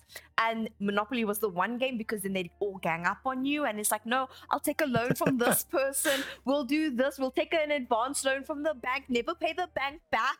And you're like, this is not. No, we're not having this. When I want to do that to you guys, it's a huge issue. Yeah. Kind of just sounds like they were very salty. My family. You know is the worst part is like mine wasn't even just cheating related. It was just the game being the game. yeah. Like it was. It, I remember it would get so emotional when the person's out of money, and now they have to start mortgaging off their stuff. it's just like a really depressing. Oh my gosh! And then you know it. You know what always started a dispute was when you had the entire one color except for one property, Mm. and no Oh, one would sell you that property. You would never get the whole set. Airports. Oh, airports were lovely. It was always the airports and then the bottom part of the board, you know, right before the go point again. Oh, the blue part. Oh, blue and the everyone green. loved those. Those were the best. Oh. Um, but I remember utilities were always trash. Everyone Oh, hated yeah. utilities. it's based on your role to get there or something. Oddly enough, actually thinking back on it, I, I forgot that we actually all Monopoly, I guess, is based on your location because we played South African Monopoly, so it was all Yeah. South African places. Yeah, there's So, a, there's hmm. a lot of different ones, like f- so many different ones, but they follow the same principle at the end. They're Yeah, just yeah, of different course. names It's always the same stuff. values, probably even. I had Um, a monopoly from 1932. That was when I think I think it was. Well, the city, the city landscape was set in the 1930s, and it was a very old monopoly. Like even it had the old rands. Mm, I Oh, was like, yeah. oh my gosh, I feel so young. One thing I do know So- about Monopoly when I play is when I'm winning, I tend to be like that smug bastard that everyone hates. I tend to be the like like like yes, give me your money. I just remember if I was losing, the only solace I had was hopefully going to jail. so that makes Oh, me think this- was was there like a Soviet monopoly? Like was it instead of going to jail, right? you go to gulag? Why do I feel like this would have been um, a game in America? I was gonna Oh, say yeah. I'd really like to watch the one v one in Monopoly to get out of the gulag. so I'm very curious now. What piece of Monopoly were you? Like what playing piece were you? I was always the same playing piece. If I got a choice, Yeah, I've had a choice.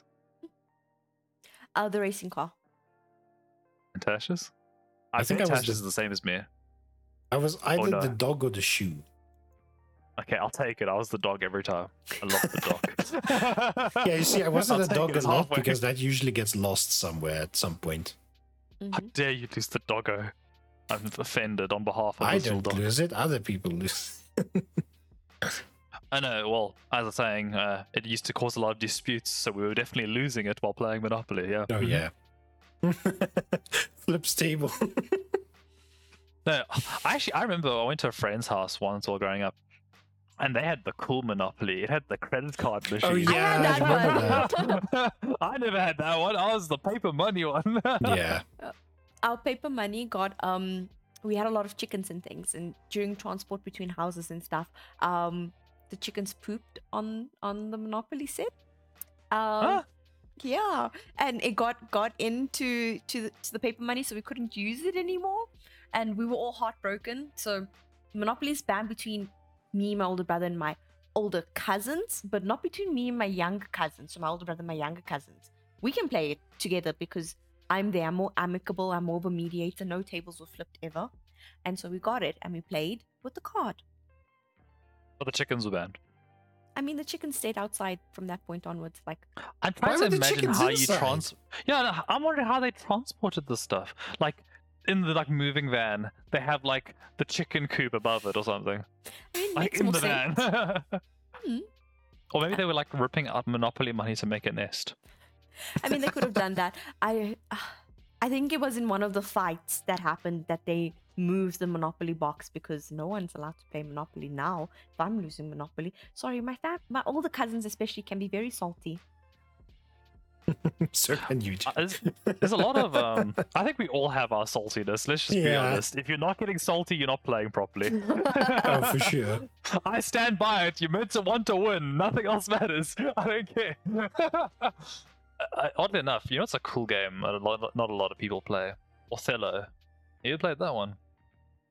You say Oh, Othello? that's a really cool one. It's it's basically if you can imagine, you want to control. I, I I'm assuming it's based off of. Uh, like actually, I don't even pretend I know what game it's based off of. Um, but long story short of it is, you basically try to place your pieces, but only to where you can get pieces down is to take over someone else's pieces. So basically, you'll start off with like two pieces diagonal, and they'll have their two pieces diagonal in the center of the board, and you'll basically put one of your pieces and one on the other side, and all of their pieces in between those two will change to your color. So you want to control as much of the board as possible, and um, obviously, you know, you can't have breaks in between that, so it would only be between the two end pieces at that time. So it was really cool. It was, um, I, I don't know, it's a really fun game. I really enjoyed that one. Only problem, obviously, being that it's only two player. What the hell was going on? so not at all based off of um, Shakespeare's Othello. Got it. Thank you. but that's that's no, no, one you know, thing that, that, might will, be slightly different. Yeah. Yeah. That's one thing. Like the three of us will sadly not experience a lot unless any of you decide to move uh, to Pretoria. Um, board I love games how we to together. move there. He won't move to us. Oh yeah, yeah. Yeah, But you but- could, we could all move to Tuli, and then she's right next to the airport, dude. Next to the airport is still like a two-hour drive. No, I'm, it's I'm not a two-hour drive. It's, It's barely an hour. it's barely Yeah, I an mean- hour's drive. For me, it's all, it's only like an 18-hour drive. It's like, how fast are you driving if it's 18 hours? I'll be obviously Very under-exaggerating. I'm lowballing the number. Um, No. no, so I like to take it over. You can do it in one sitting, okay? If you want to do it in like Yeah, 14 hours or 16 hours It's like a 13 hour But- trip, yeah. Uh-huh. But Michael wants to survive and then slightly enjoy his time, so he usually tries to sleep over one night halfway. And So- you're only getting like how many hours of sleep? Then four hours of sleep because you only added four hours. I'll never forget the most recent time when we moved down to Cape Town. Hot damn. We stopped off at a farm in the middle of like nowhere. And I remember they didn't have water at the time when we got there. It happened to be during a drought. I remember I Oh, got right. there and I was just thinking, I really want to use the bathroom, but there's no water. And that was the trauma. I will not speak further on this scenario. there was Michael enough water, experiences let's put it that way.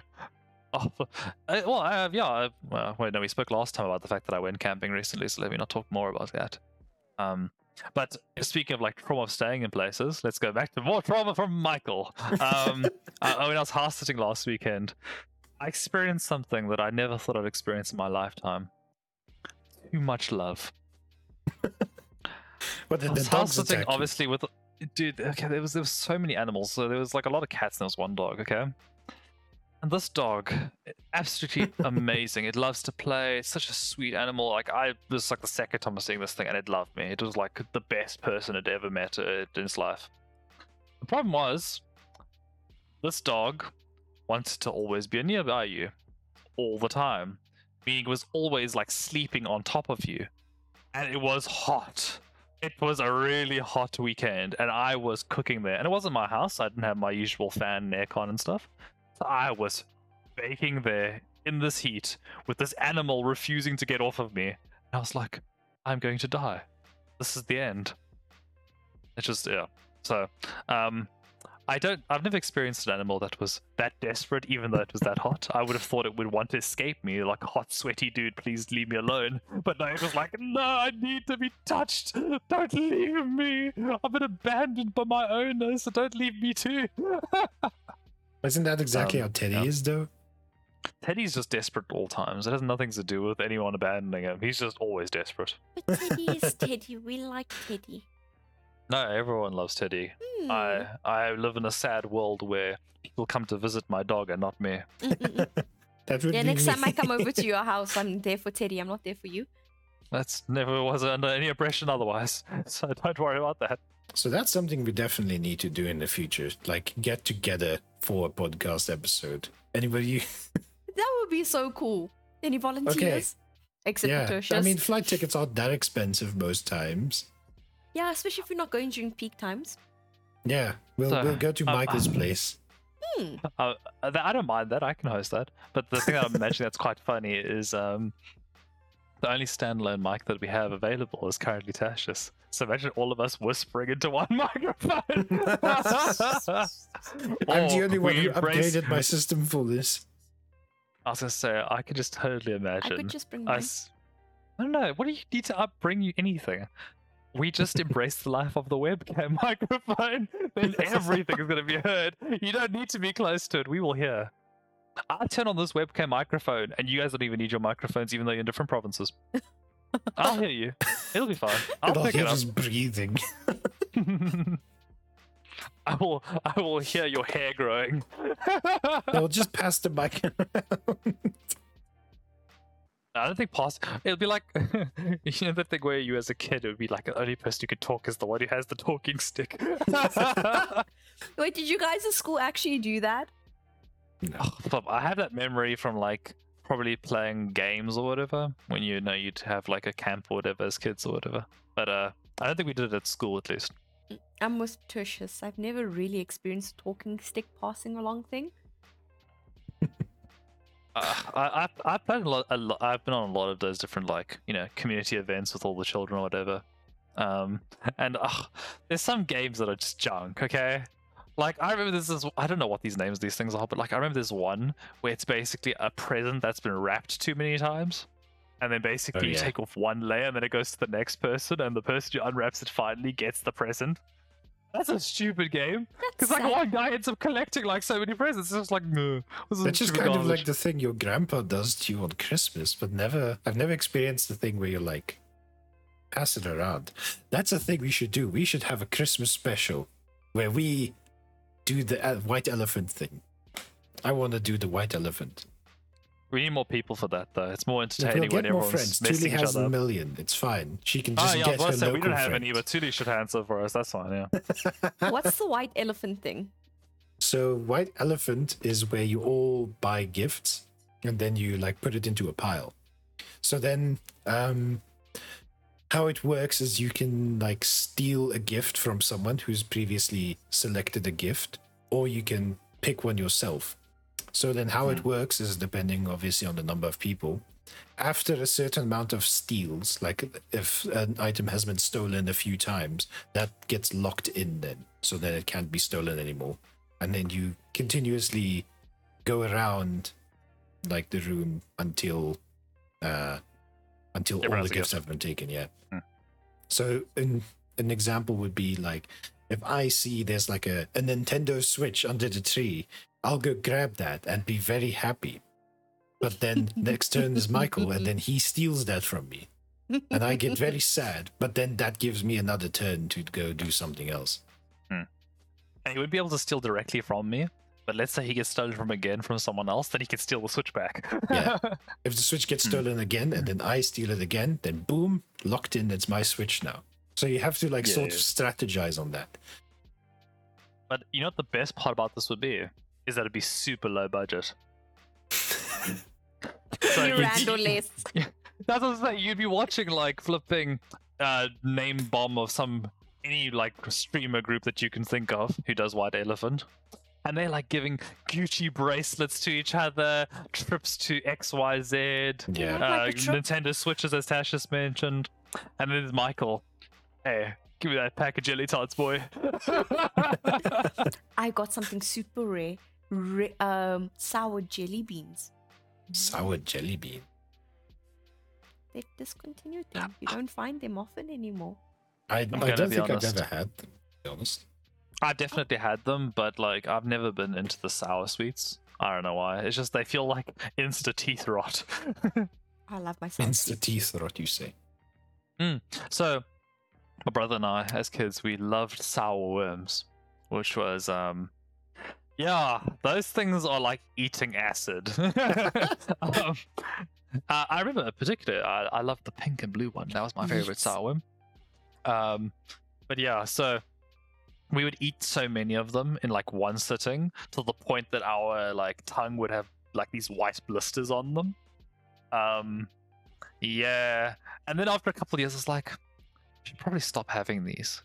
And then I stopped eating them, but my brother kept going, and he was just like, "No, I get the whole bag to myself." he just kept Including going. the pink and blue ones.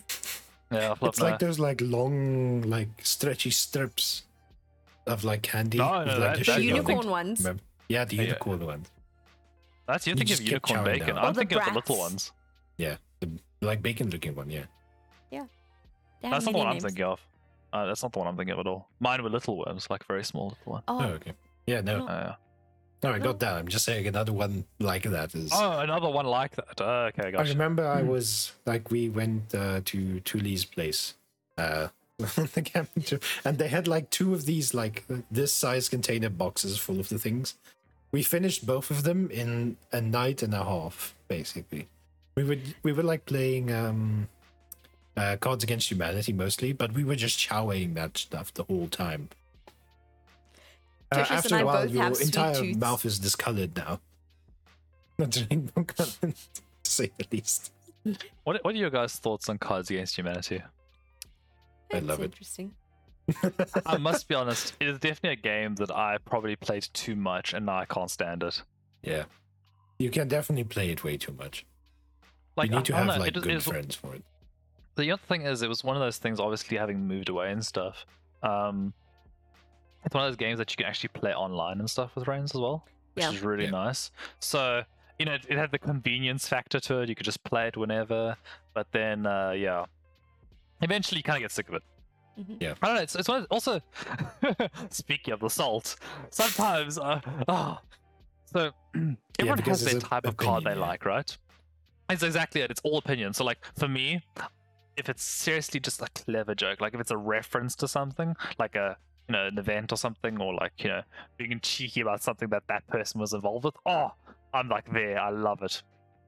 Some people it's just like poop, winner. I'm just like, no, my joke, my joke was clever. You chose poop. I'm so upset. oh, fluff. All good fun, of course, but yeah. I remember sometimes I'd be like, no, you're just choosing 'cause you knew mine was, was mine. You didn't want me to win. yes, that is exactly why I didn't choose these sets of cards. Mm. This sounds like a Michael set of cards. Bye. Don't- Although, yo, I must say that the definitely my favorite part of that was having blank cards though, because I mean, yo, there's Oh, yeah, nothing funnier than adding your friend's name or whatever into a joke. Oh, Yeah. that's that's world class. I love that. Uh, trying to think what other games were similar to those that were like really really popular online. Uno is quite bad online. I prefer Oh, Uno in real life. Uh, Especially because there's house rules. Well, house rules are definitely my favorite part because it allows you to do all the nonsense.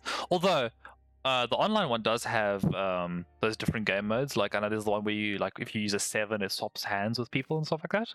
Yeah. That looks really fun. I've never played that. I really want to try that though. When the game works, it's fun.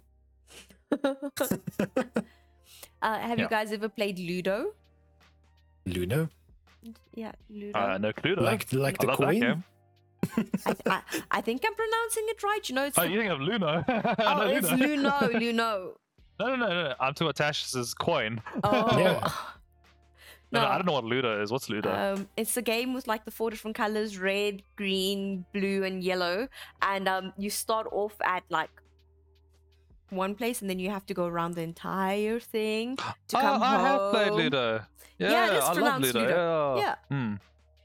You know- it has been a long time since I played that game. This was definitely one of those games that like a friend of mine owned and I played at his house. Not that I owned it. Uh, it Hmm. came in with the, the three piece chess, checkers, and Ludo. Hmm. Your Chinese checkers was also really fun. I enjoyed that a lot. Um, but yeah, in that similar realm though, chess was definitely the try hard game of the lot. We all know Oh, chess for being that sure. one. Yeah, chess was never. I'm here to have fun. I'm here to win and to destroy your willingness to play this game further.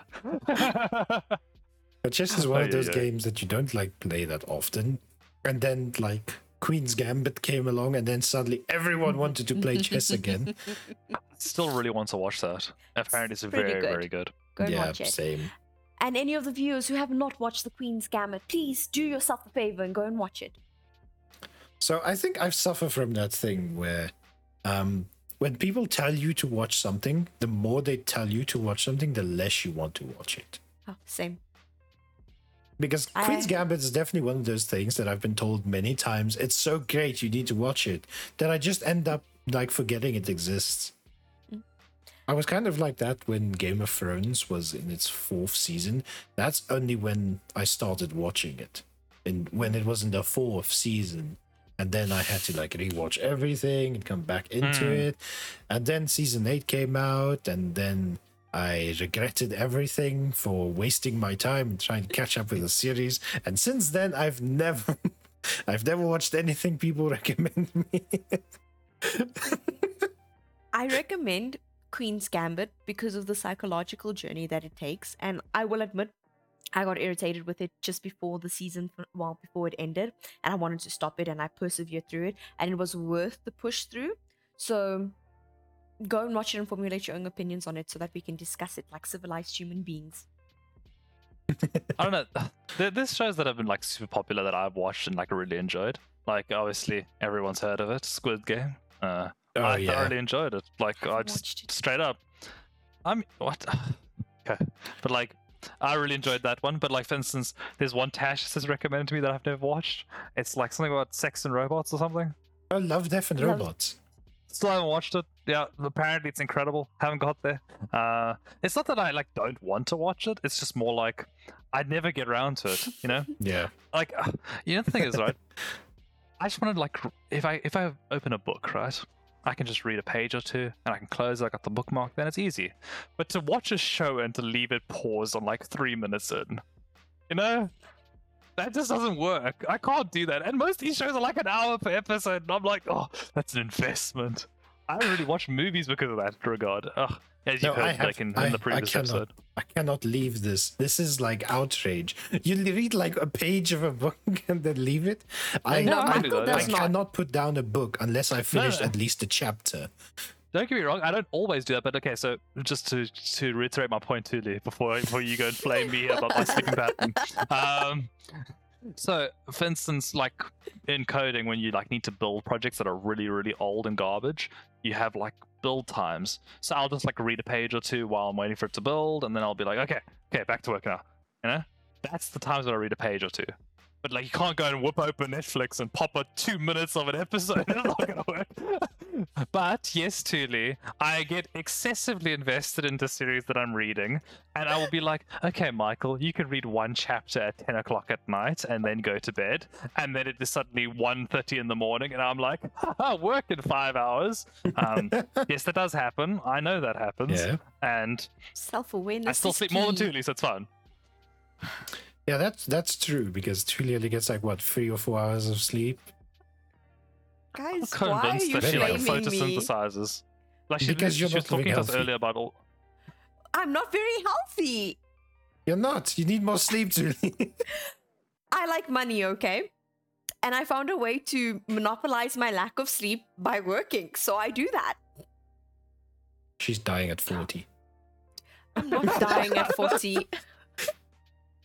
I was gonna say that's one of the things I say when you you know you have only so many hours in a day, so you have like time for work, time for sleep, time for social life, and uh, time for family and so forth. And you have to take away from one to give more to another. And Tuli's just like, I have so much time. What is sleep even? no.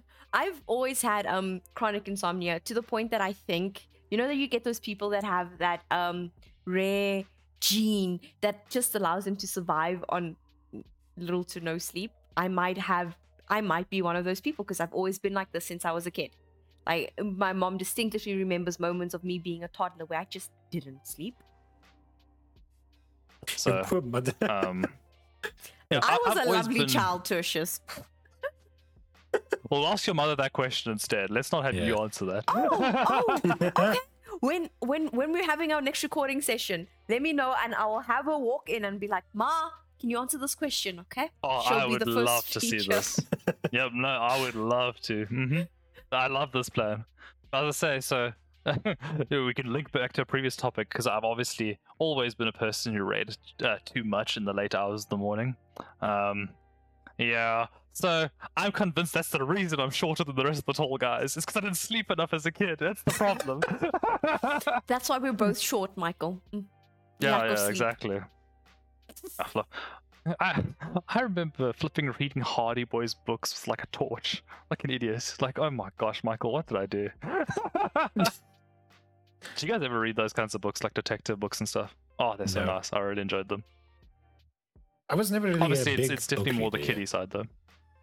Yeah. Ach, I mean, you, you definitely so you went more into the game side, but I didn't have games, so I had to like get some kind of media in my life. No, actually, at the time, like during school and stuff, like what kept me up like late at night is uh, you remember there's like it was a big thing at the time. There's like really small portable DVD players. And Oh, I got one for Oh. Christmas, and I was watching Oh. DVDs like in the night. Like, yes, I'm going to rewatch this film for the twentieth time. Harry Potter binge watch. Oh wait, none of they they weren't finished by the time when we were little kids. They were still Yeah. still. Anyway, Harry Potter binge watch. The two movies that are out. Lord of the Rings, Yeah. yes. Yeah, I, I used to also I also used to watch movies over and over, but I remember more like the cartoon movies. And like I remember the reason we'd watch those movies over and over is because my parents loved doing like far road trips to places. Oh yeah. And they had this like really stupid like oh flip, I remember now. It was basically like a DVD player with two screens attached, and you would strap the screen to the back of their seat. So it'd be on the head of their seat. And you could watch like all these shows, these like really crummy earphones and things. So it was like having like the, the TV from um like a plane flight or whatever, but like Yeah. on a to your car seat. And uh yeah, flip I think we just watched Sinbad over and over. Love Sinbad. Sinbad Do you remember that Sinbad movie? Yeah. Oh, love. Because, yeah, we obviously would only have so many DVDs in the car, so you have to watch movies over and over. No, I was Oh, a twisted love- child. I kept wanting to watch uh, war movies or like Top Gun and stuff. I'm pretty sure I've watched Top Gun like over 200 now. times in my life. Oh yeah, I became Tom Cruise, obviously. Yeah, sure. that that's what I meant. Oddly enough, you're saying, uh, you know, Top Gun, for instance, right? Like, um, the other, you know how there was the TV meta on YouTube for a while there, where everyone was watching TV shows and stuff. Yeah. So like MasterChef and so forth. So I, I actually enjoyed watching some YouTube MasterChef for a while. That was actually quite nice. and then I was thinking, I wonder if they got Top Gear on here. I couldn't find Top Gear. You can only see like clips. Mhm. So yeah. I, I don't know. Apparently, people are able to find TV shows on YouTube. I can't. I don't know where they're finding these things, but I uh, struggled. I, Not in South Africa. Maybe that's it. Actually, yeah, that's definitely something that frustrates me. Is region blocking for South Africa? We're like the forgotten country when it comes to media. Like I remember when I used to use Apple Music, it drove me insane. It was basically like I'd have a playlist with all my cool songs. I'm paying for the subscription so I can get all these songs that I want to listen to, and then just suddenly be like, "Yeah, no longer available in your country." yeah, it There's just like half my disappears. playlist. It's just like, oh, oh, okay. I guess we didn't pay the license again. Something like that happened within the K-pop community. It was hilarious. Well, not hilarious. I was actually really upset. Um, I was about to say, it doesn't sound hilarious. With the K-pop community, this is war. Yeah, no, there was a stuff up with um KKT. So it's the w- basically like the the main WhatsApp outside of. So you have Line and then KKT, which is used in South Korea, and they were the media suppliers for a lot of people to get their license for Spotify, Apple Music, etc., etc. And there was a screw up there. So literally, uh, South Africa and a few other countries in the world, not not like you know, poorer South Africa or some big countries, just suddenly pulled the plug on it and we didn't get the supply of our music. And I didn't notice at first because I wasn't on listening to Spotify, but my one friend went on this tangent on her status and I was like, wait, what? Let me go and check what happened here. This deprived me of the music that I wasn't actually listening to at that very moment, but now I want to listen to it. it was horrible. It got fixed within two days because K-pop community, but yeah. You get outraged for someone else. don't mess with the K-pop community. Just just don't do it. Don't mess with any fangirl community. What do you mean? You'll, Aw. Ah. you'll just say like, "Oh, this actor's beard was wasn't very cleanly shaved that day," and they'll be like, "No, how dare you? He was the perfect human being." Fangirls i love them and i hate the fact that like hollywood always hates on them in media and stuff and i can understand it somewhat from back in the day with that negative image that they had but army has like i'm using army for an example just because of how much power they've generated through society and everything has the ability to hack people's accounts delete or use their credit card records to go and make lavish expenditures by donating them to um, some or other charity. Good luck trying to get that back, by the way. Um, it's just it's so interesting how how they. Let me not go into too much detail because this is my next research paper. But yeah, it's very interesting. Yeah, they have a bad rap out there. They're just stealing credit card information now. It's fine. They're so Yeah, much no, that's better the now. impressive part. no man, it's the point. Like you guys accuse me of being stalkers all the time. Army has the ability to find out where you live just from like you know the one random tweet that you posted hating on BTS or promoting Asian hate or something. We don't promote Asian hate on this channel. Um, but yeah. And next thing, your whole life is ruined and you've been fired from your job. I was about to say, I'd be very worried if we were promoting Asian hate. That'd be a very arbitrary like, thing do to we decide. even need that disclosure? Why would we? No, no, we specifically. No, actually, I'm not going to do that. It'll be quoted out of context. Let me not say that line. I'm actually not. I'm going to avoid that one. I can totally see that just being taken as a, like a little snippet of audio. Just like, you know, let's not. Yeah, yeah, they can use everything. I mean, it's like talking about cockroaches and then, uh, like Mm. them just like removing the the end part, and then you're just talking about cock the whole time. Chickens, yes. Yeah. Yep. So back back on the the whole army thing, right? So I love seeing passion in people. I actually do enjoy it a lot. If I see someone talking about something they really love, that's actually such a like warm thing for me. I love seeing it. People being excited, things I love it. But I do have a bit of a problem with idolizing people because people are people. And Mhm. sadly, a lot of these movie stars, even or K-pop idols and so forth, get idolized, and they aren't people anymore. People see them as something else, and I think that isn't very healthy. And yeah, as long as you're just enjoying the person and like loving what they make, just remember that's still their job. Yeah. it's still a job. It's not like they're doing it because they care about you. They're doing it because they're making money, and they they're probably having fun doing it. Yeah, But but with yeah. that educational note, I think it's uh, almost time to say goodbye to everyone.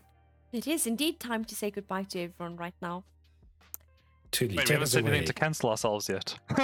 no, we said many things to cancel ourselves. I'm pretty sure the deaf community is going after us now. That, that is true. Listen, um, on that note, there, the deaf community. I hope you are reading the subtitles of this. Uh, there is a spectrum to deafness. I understand that as well. I'm very much aware of that. Um, good luck, and I hope you succeed in your mission to promoting South African Sign Language. She's like Try not apologizing. to take away the English aspects of the South African Sign Language too Tilly, much. Tilly, Tilly, Tilly, Tilly. One, calm one, one down. problem. I don't think we have subtitles. No, we have closed captions. There we go. Oh, auto-generated. Okay, we, we we've slightly got subtitles. Hell no, Hopefully I'm not spending three auto-generated. hours a day just like trying to translate what Tuli says. I'm very curious to see how good it is at picking up our accents and stuff. I'm actually very interested to see. Wait, what I say, Tertius, I Nothing? enunciate myself very, very well. Thank you very much, okay? Uh, I'm just taking the mic. Um, I know. but anyway, um, Tuli, take us take us out for this podcast. You're still the host for today. Oh, yes. Uh, as I had mentioned at the beginning of this podcast, depending on where Tertius decides to make the beginning, um, I am the host of today's podcast. Thank you, everyone, for tuning in. Um, hope you enjoyed this more personal, deeper conversations that we had, um, courtesies of Tertius pushing us out of our comfort zones, if we even had them in the beginning. Um, What do you mean? Michael always rants about his personal. Yeah, I was supposed to say I'm just talking all this garbage all the time. Nothing to worry about me. we, we know every every bit of trauma about Michael. He already has a like psych report. Yeah. I'm, I'm a bit worried, guys. Uh, if I don't stop talking so much, we're gonna run out of podcast talk from me in the next like four episodes. I need to like have more things happen in my life. Ah, no, we'll drag I them was out gonna of out you. content. We'll drag yeah, them out either of you, don't worry. Uh, but Remember anyway, to uh, like and subscribe uh, if you can, if you're on YouTube. Otherwise, I don't know what the other platforms do. Uh, keep Stay listening tuned. to us. Just don't Yeah. flag us. That's all I ask. Please don't be upset with us. We aren't bad people, I promise. uh, leave comments, um, interact with us as much as possible, and uh, stay tuned for more episodes. Thank you. Bye, guys. Bye bye. Bye, everyone.